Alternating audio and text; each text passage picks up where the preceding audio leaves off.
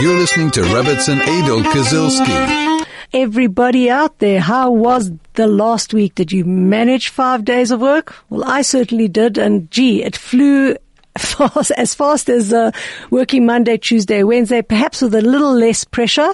Um, I know for myself that I had to catch up a lot of work from the Yamim Tovim. But we're back into the ordinary days of the year, the Mar Cheshvan. We had Rosh Chodesh on Shabbat, um, where we celebrated the new month of Cheshvan. Cheshvan is called Mar Cheshvan, the bitter Cheshvan, because we live ordinary lives and in our ordinary lives, that is really where the test is, where we can take everything that we have gleaned from the month of Tishrei, all the inspiration and the various uh, relationships that we built with God, fear and awe and connectedness and uh, intimacy with God. And now we take, we put on our boots and we go on our way, as the Pasuk says, Yaakov halach ledarko. Jacob, Israel goes on its way and we go into the world to make this world a better place. So this is where we make the world a better place on chaifm.com and we land up teaching Torah every single day to all of you who are commuting and listening around in various places. And thank you for the feedback uh, from all of you out there. Sometimes I do feel like I'm giving a uh, a speech to myself, but I'm glad that there are people out there listening. And hey, I always, always welcome comment and uh, questions and anything that you want to say. Remember that the SMS line is three four. 519. The on-air number is 074 uh, you can email on air at chaifm.com or you can WhatsApp, WhatsApp us on 062 148 2374. We're continuing learning the Holy Book, the book of Tehillim, of Psalms, and we are studying as we have been for the last eight weeks, going now into our ninth week, chapter 119, the longest chapter, 176 verses. And as you all know by now, hopefully, that, um, uh, these chapters are divided into stanzas of eight verses in each one, and each verse starts with another letter of the alphabet. We are going to be looking into the letter Tet, or Ashkenazi pronunciation, the letter Tes. Okay, that is the ninth letter of the Hebrew alphabet, and it pertains to verses 65 to 72. And as always, we just understand a little bit about what the letter means just generally overall, because once we get to understand that, we get to understand the verses that King David talks about, starting with the letter Tet. So the Maharam Arama, a commentator on Torah, explains that the key word in this series of verses, and these eight verses of Torah, beginning with the letter Tet, is the word Tov, goodness. We're going to be speaking about good stuff today. What is goodness in terms of a Torah viewpoint? If somebody had to define good, what would you say good is?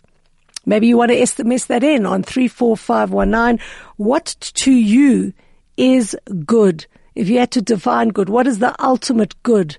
Um, that we can experience or that we want in our lifetime. Um, King Solomon does have a verse that talks about that which is Tov. Um, he says a very famous one, which we actually use in our davening on Shabbat morning when we are, um, when it, when it comes to the bringing and taking back of the Torah, we say, Ki lekach tov natati lachem Torati al ta'azuvo. Ki lekach tov. I have given you a good possession. Ki lekach tov, a good possession. Natati lachem. I have given you Torati al ta'azuvu. Do not forsake my Torah. So when it came to King Solomon, what was tov in his life? What was good in his life? It was none other than the Torah, because the Torah is a fantastic possession. It's possession. It is of much worth and it is good.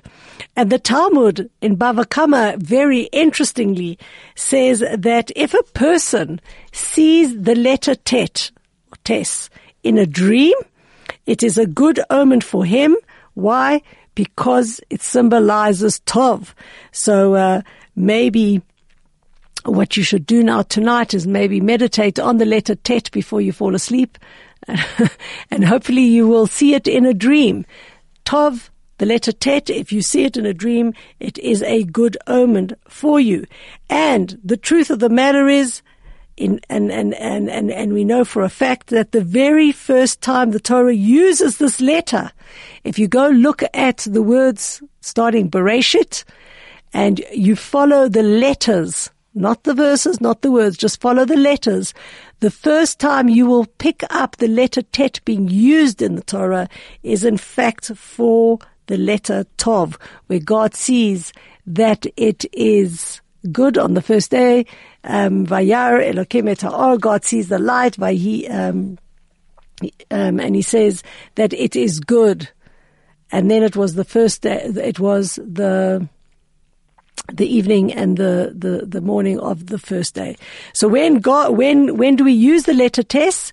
On the, the first time that God uses the word kitov, that he sees that it is good.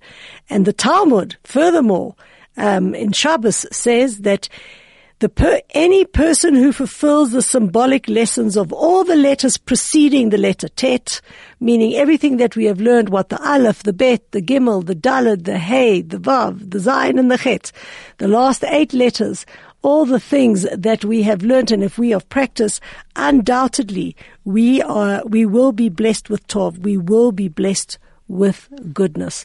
And so from a Torah point of view, you can see as overall, um, goodness is not about materiality. Goodness is not about acquiring the next best pair of shoes um, around in town. Goodness is acquired from Torah. That when one comes to the appreciation that we have an incredible possession in our hands, that we have a good a good possession in hand, um, and that is that is really the, the ultimate goodness that we have, then in fact, this is where Tov really lies, the appreciation and importance of what is good in our lives. You're listening to Rebbitzin Adel Kazilski. And we are going to begin now by looking into the verses of the letter Tet, the letter Tes, um, which stand for Tov, and you will see that many, many times King David actually uses the word Tov in his verses. I'm actually looking at my Tehillim book right now, and he he says it four times. Tovli ki uneti, Tovli torat picha. He says uh, Tov ata umetiv, and Tov tam vadat lamdeni. And sorry, Tov asita im abdecha. Five times. One, two, three, four, five of the eight verses mention the word Tov. So let's look at verse 65. He reads as follows, Tov, he writes as follows, Tov asita im avdecha, you did good with your servant, Hashem kidvarecha, Hashem, you did it according to your words.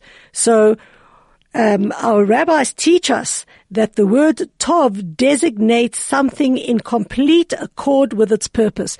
If you want to make a definition for the word good, according to the rabbis, tov means that something that, that, some designated thing is in complete accordance with its purpose, meaning that it fulfills God's spiritual goals for mankind. And that is when something is used for its good, when we have the proper utilization of everything. So let's take for ourselves. When are we good? We are good when we take all of our God-given talents and our intellectual gifts and we use it to comprehend the ways of God and we behave in the way God wants us to behave. That, according to Torah, is good. And that's why King David says, Tov, ta, tov asita im avdecha, you did good with your servant, meaning that you, you, you assisted, says King David, you assisted me in using all my gifts and all my talents and all my, my intellectual capacities in order to to serve you properly. Hashem kidvarecha, you did it according to your word. You, God, are good because you do everything according to what you promise. And in terms of King David, King, God did good when he restored David's throne and kingdom after his enemies dispossessed him. And so King David says, you kept your word to me. Um, and I know, and he tells us in the future, God will keep his promises. He will do good um, on his word. Verse 66 reads as follows. He says he is actually a, a request. Tov ta'am v'da'at lamdeni ki he'emanti. Teach me good reason, good reasoning and knowledge, for I believe in your commandments. What is King David saying here? So the Sforno says that King David knew with all his heart that he didn't require any rationalizations. He didn't need anything. Tuv tam v'dat lamdeni. You taught me good reasoning. You taught me good knowledge. I know for myself, says King David, for a fact that Torah is true. However, I need you to teach me good reasoning and knowledge so that I can answer the skeptics and those that are shouting at me and those that come against me. I need good reasoning and knowledge so that I am able to explain to them why Torah is good, why Torah is right. Ki because the essence of a mitzvah performance is to, dem- to demonstrate our complete subservience to the will of God. So what David was saying, after a person believes in the commandments with complete innocence and trust, then what one should do is go seek out the auxiliary reasons and purposes for the mitzvahs so that he can gain increased knowledge of God. That really is the concept of nase v'nishma. When one comes to start keeping the, the, the mitzvot, part of it is taking on a complete subservience. If God is telling me to do this, then it's gotta be good. It's gotta be right. It's gotta be moral. It's got to be all of these things, and we don't necessarily need have the, the need initially to dissect it. Um, but once we start keeping it, certainly one um, can take take it apart further and understand the intricacies and the reasons and the whys, and that really is what uh, King David is saying. Tuv tam vadat lamdeni, teach me good reasoning and knowledges, knowledge for I believe in your commandments. I know your commandments already, but now I need further expansion on them so that I can go out to the skeptics, to the heretics, to the non-believers out there and explain it. Now, Rabbi Yerucham Levovitz of Mir actually explained this in a very, very beautiful way. He says there's a word that starts with the letter tes, with, with the letter the ninth letter of the alphabet that um, is called ta'am. Ta'am is taste, and it relates to the taste of food. Okay? And he says the following, that ta'am, taste of food, has nothing to do with its nutritional value.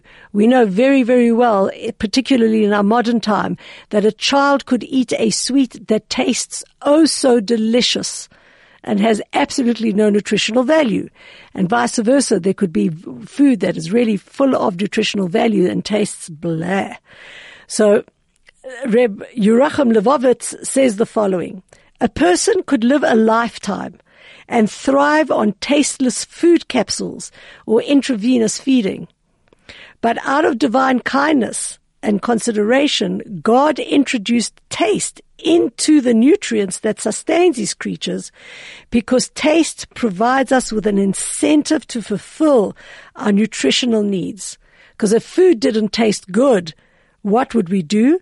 We might neglect our meals and endanger ourselves.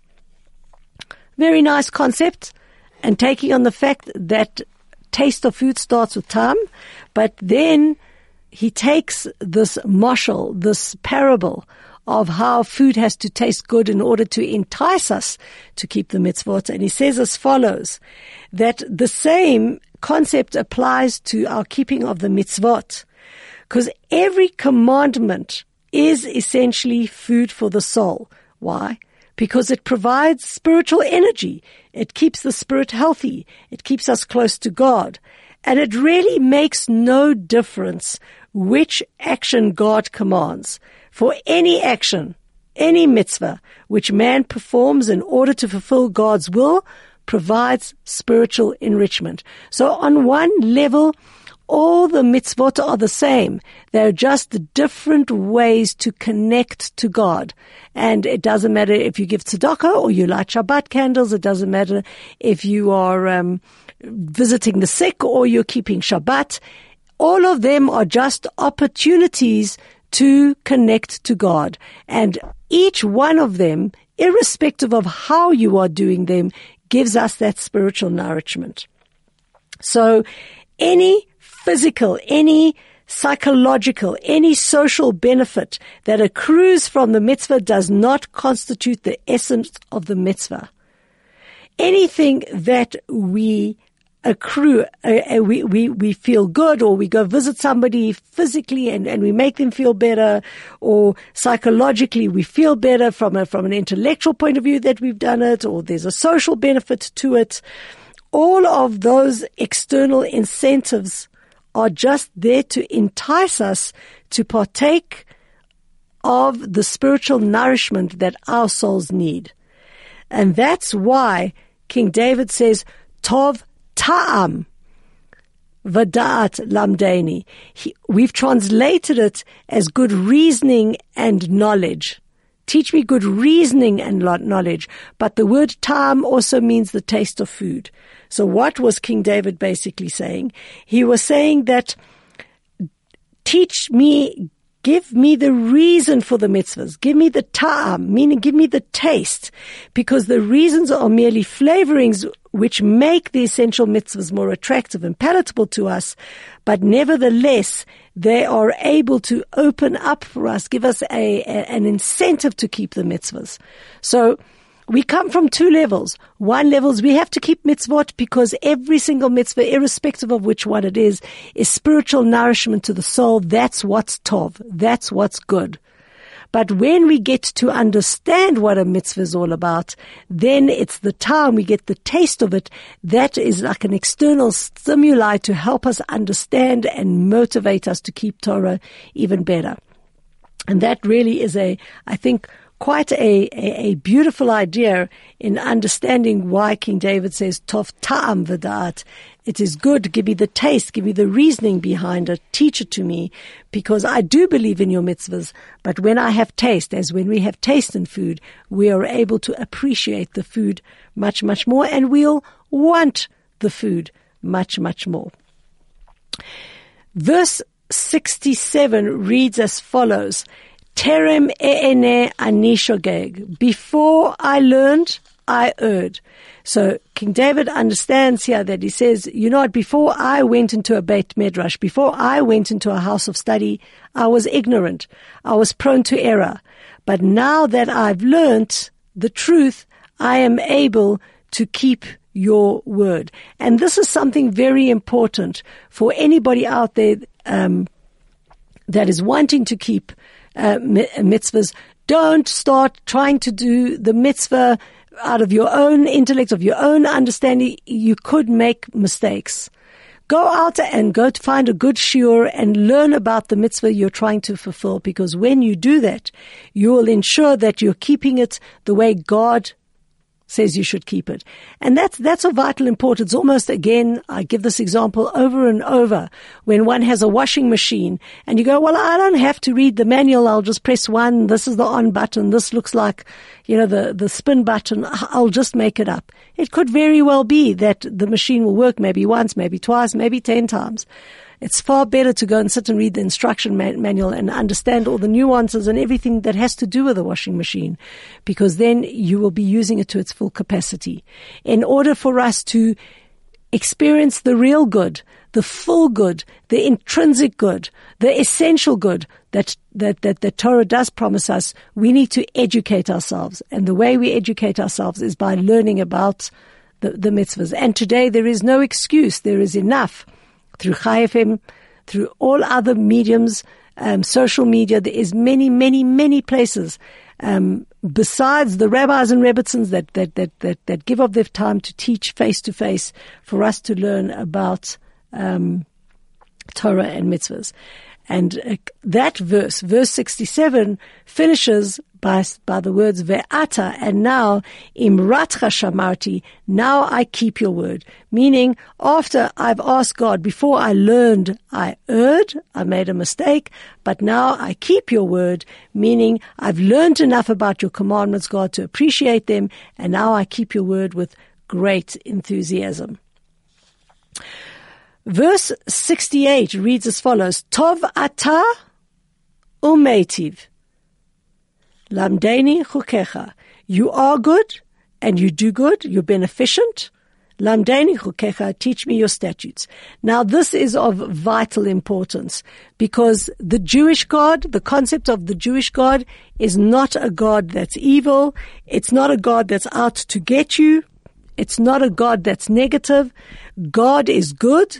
Tov, you are good. Uh, Tov Ata, you are good God. Umetiv, and you do do good. God does good for everybody all the time.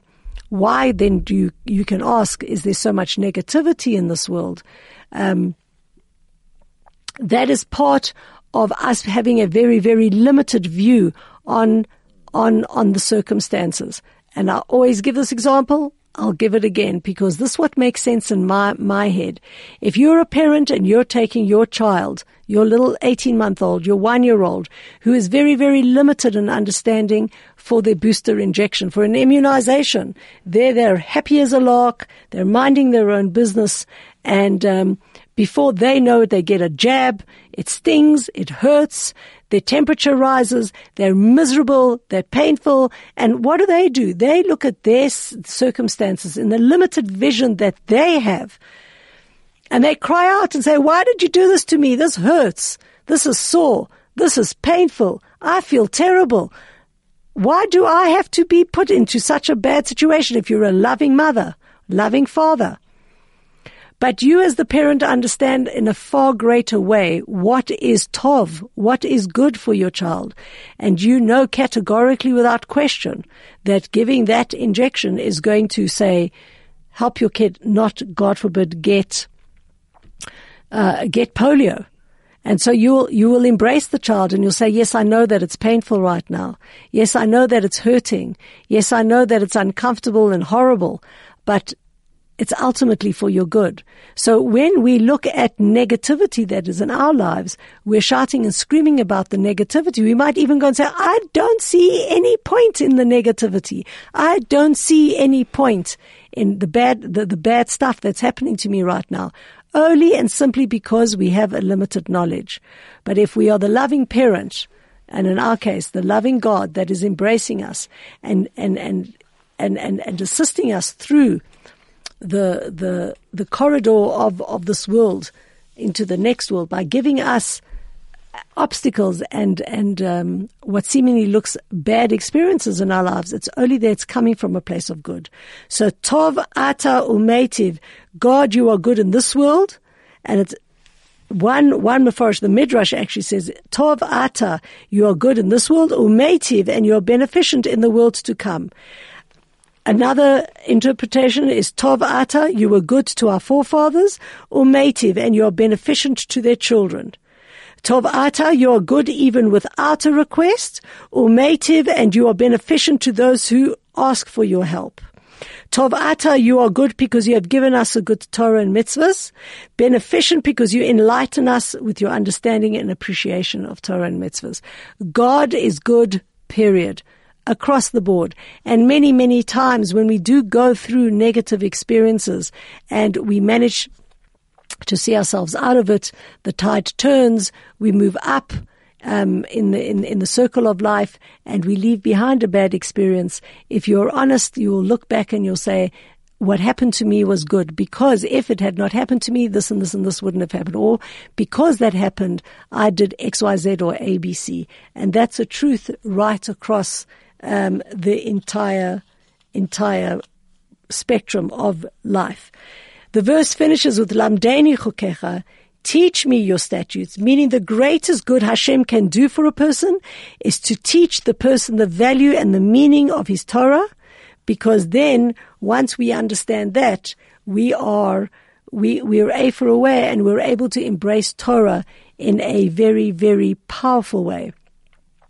There's a common commentator called Hayitzhari, and he says the most powerful argument in favor of the mitzvot is the very fact that God, who commanded them, is good and beneficent. Why? Because he explains that throughout history you have witnessed countless kindnesses um, that from from from from Hashem. We've, we've experienced unbelievable things from the generous, generous hands of Hashem.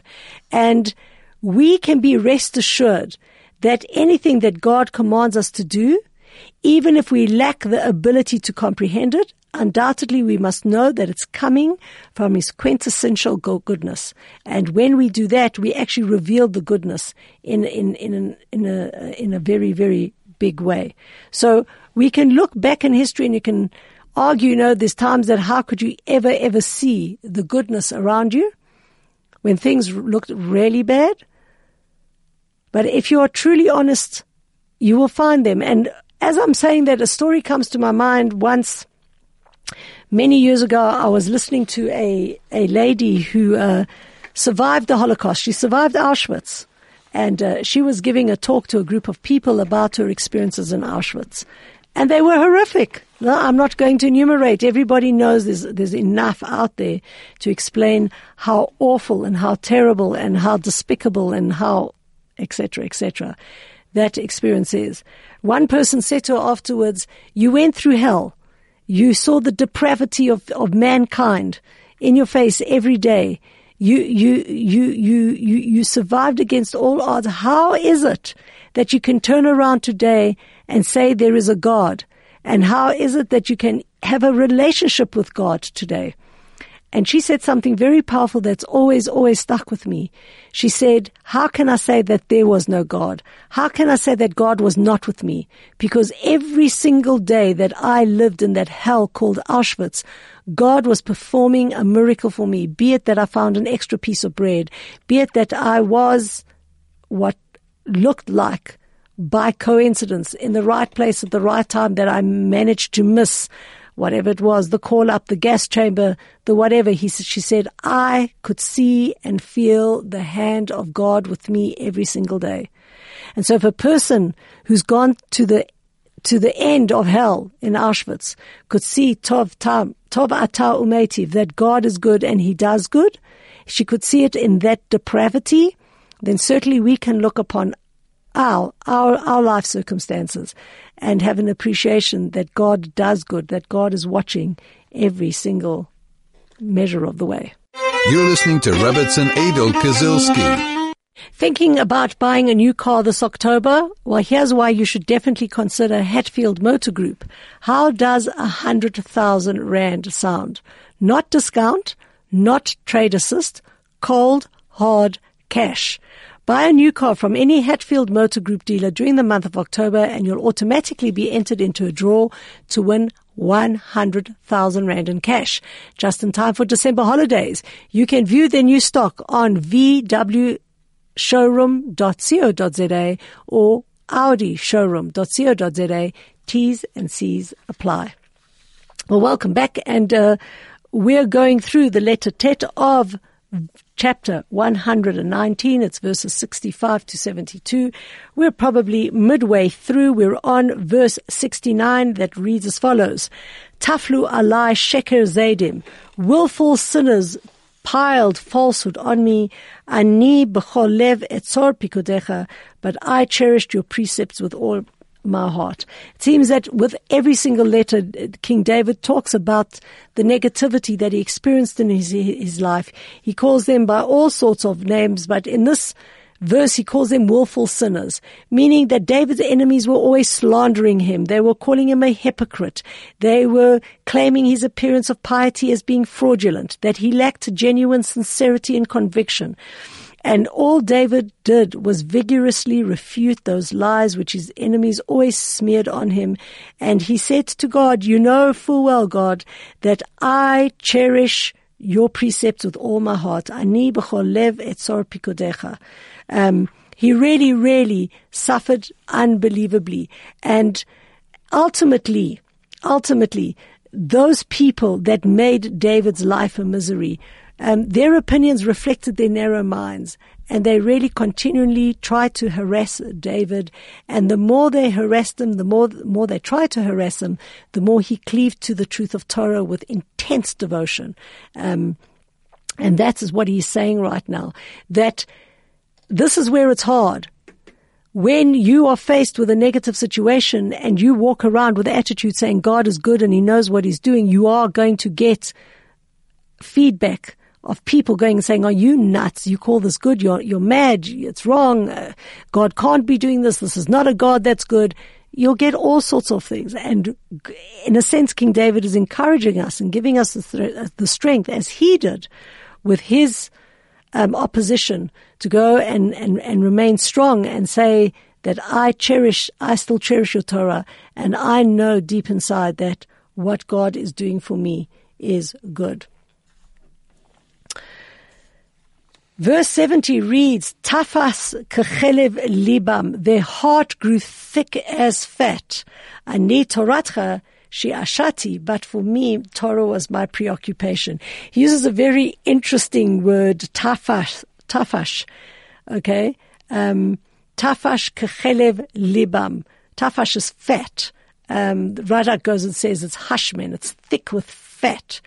So now tafash, the word tafash, fat, um, has the exact same letters as the word tipesh, a fool. All we're doing is changing the vowels. Tipesh and tafash, fat and fool are the same things. And uh, we're taught that when somebody is called a tipesh, a fool, it describes a person who has a mental block that renders the mind dull, uncomprehending, gross, insensitive to values and ethics, a tipesh is a person whose heart is swept away with passion for pleasures of the flesh. A tipesh is somebody who smothers his mind and his senses with the thick screen of lust, which makes them oblivious to the truth. Okay? And by doing all of that, you remain ignorant of Torah wisdom and you earn the not nice title of tipesh, of fool. Now, here's so tipesh and tafash, the, the, the thickness, the fatness, has the same word, has, has the same letters. We can take it even further and say that when we look at the word teva, which is nature, okay, the Hebrew word for the letter teva also starts with the letter tet. And if we divide the word teva, we've got the letter tet and the bet and the aleph, which we can just flip over um, and get the word av, ayin vet, not av with an aleph that means father, ayin vet, which means fat. So we're taught um, in the Torah that the letter tet stands for materialism. Okay, why? Because if you take the letter tet and you spell out the word tet, it's um, tet yud taf tet. It's the same letter as the word tit, which means clay. Clay obviously is a symbol of materialism, of earthliness. So when you have tet and av, when you have material, materialism and av, which means thick, which means fat, what we are saying is that teva, that nature is such that it completely hides God that we live in a world when we look at nature, we're looking at thick materialism. When we're looking at nature, it's the thick materialistic cover for the divine presence on earth. And so the laws of nature conceal the presence of Hashem in this world. The blind man becomes the, the, the blind man or the foolish man his heart becomes thick with fat. He becomes insensitive to God. And so tafas kechelev libam. Their hearts grow thick as fat. What's the job of the Jew? Ani toratcha um, shati. I keep Torah as my preoccupation. I hone my senses. I sharpen my wits. I remain totally immersed in Torah immersed in Torah.